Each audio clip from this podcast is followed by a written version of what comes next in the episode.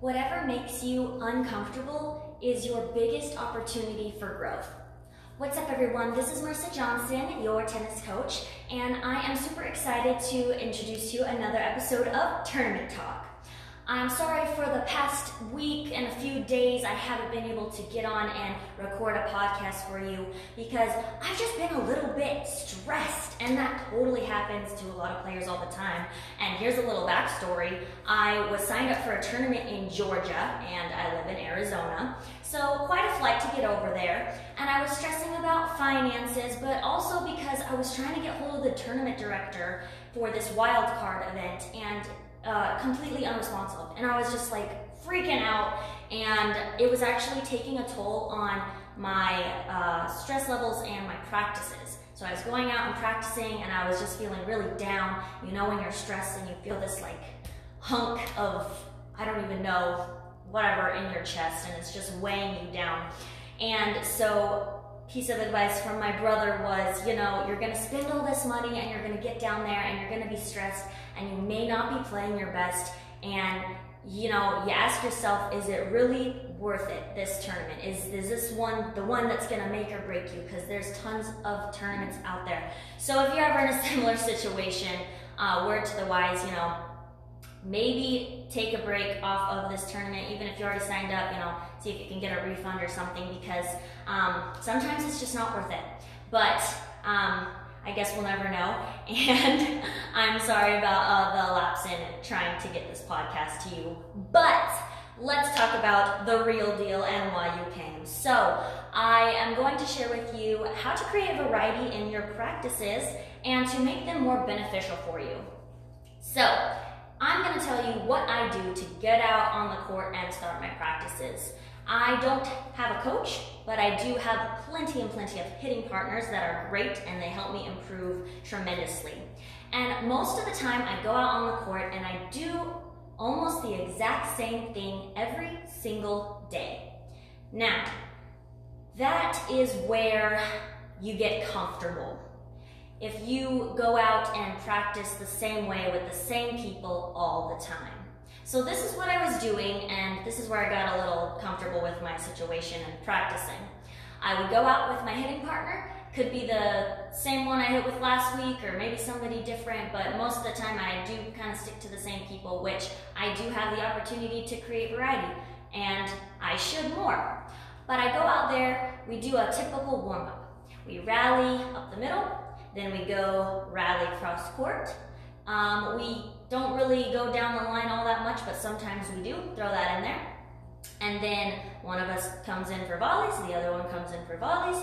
We take a few serves, and then we play some points out. And, well, yeah, I'm sure even you listening probably do the exact same thing if you're practicing for singles, or even something quite similar if you've got four on the court practicing for doubles. Well, here's where the problem arises. When you go out and do that every single day, you get a little bit comfortable, like I said, but you're not allowing yourself an opportunity to practice shots that you're not comfortable with. So I went out and I played tennis with my brother, and I he's like, "What do you want to do?" And I was like, "Well, I just we'll do this." So we go out and we're practicing and we're doing the same thing that I kind of always do. And he he mixed it up a bit. He's like, okay, let's play some points where only I serve and I only get one serve. I'm playing cross court, blah blah blah blah blah. And he was being creative, and I was like, okay, cool, yeah, whatever you want to do. So um, after the whole practice, it was about two hours, and and we were chatting, and and he was just like, Marissa, you noticed, you know, you didn't really do anything uh, that you're not comfortable with. You say you want to become more creative with your shots and uh, incorporate slicing and drop shots and, and be able to be confident in that variety. However, the whole practice, you didn't even ask to practice that. So how are you going to get any better at what you're uncomfortable with? And that is when I realized, wow, you're so right. Ugh, hate when my brother's right.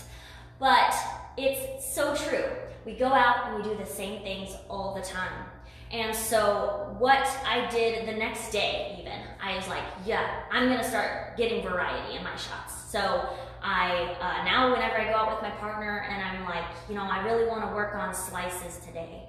Um, or I really want to work on creating variety even when it's uncomfortable or hard.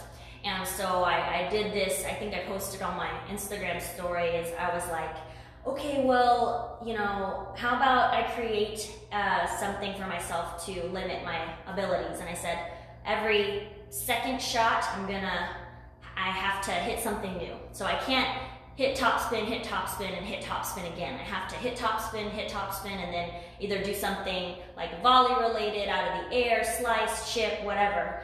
Um, but I had forced myself to create that variety in my practice.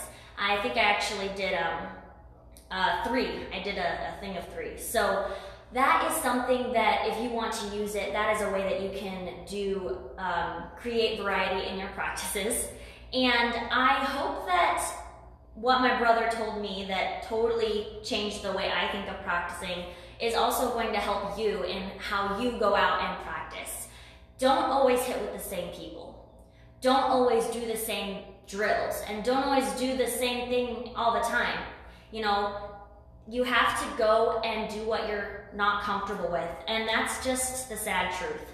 I know it's not fun because I hate not being good at something. But that is what you have to do to improve your skills and to become more confident in your playing ability and variety on the court. So, that is what you gotta do. You gotta get more creative and you gotta change up your hitting partners. Even if it's somebody, somebody you don't even like hitting with, get uncomfortable playing somebody you don't like playing with because I'm sure that you're gonna run into that in a tournament. Well, you guys, I hope that helped you out a little bit in making your practices a little bit more awesome. And thank you so much for joining me on this episode of Tournament Talk. Don't forget to share it with your friends. And I am so excited to tell you guys I'm about to do a 30 day mind and body challenge. And I just um, created the uh, curriculum for it all. It's super duper pumped and excited about it because the first week's your prep week to get you all ready for your nutrition and, and how you're gonna reset and cleanse your body. The second week's all about motivation, just becoming motivated in all aspects of your life. The third, the second week of the actual challenge is on positivity. And that third week is on dealing with pressure. And the last week's on dealing with confidence. And this is a, kind of an all-around thing that all players have to go through when they go out for a match. They, they have to be positive, they have to be confident, they have to deal with pressure, and they have to have a plan and know how to handle their mind. So that 30-day mind and body challenge is coming out soon, so look out for those links. And um, don't forget to share. All right, you guys, thank you so much for joining me on another episode of Tournament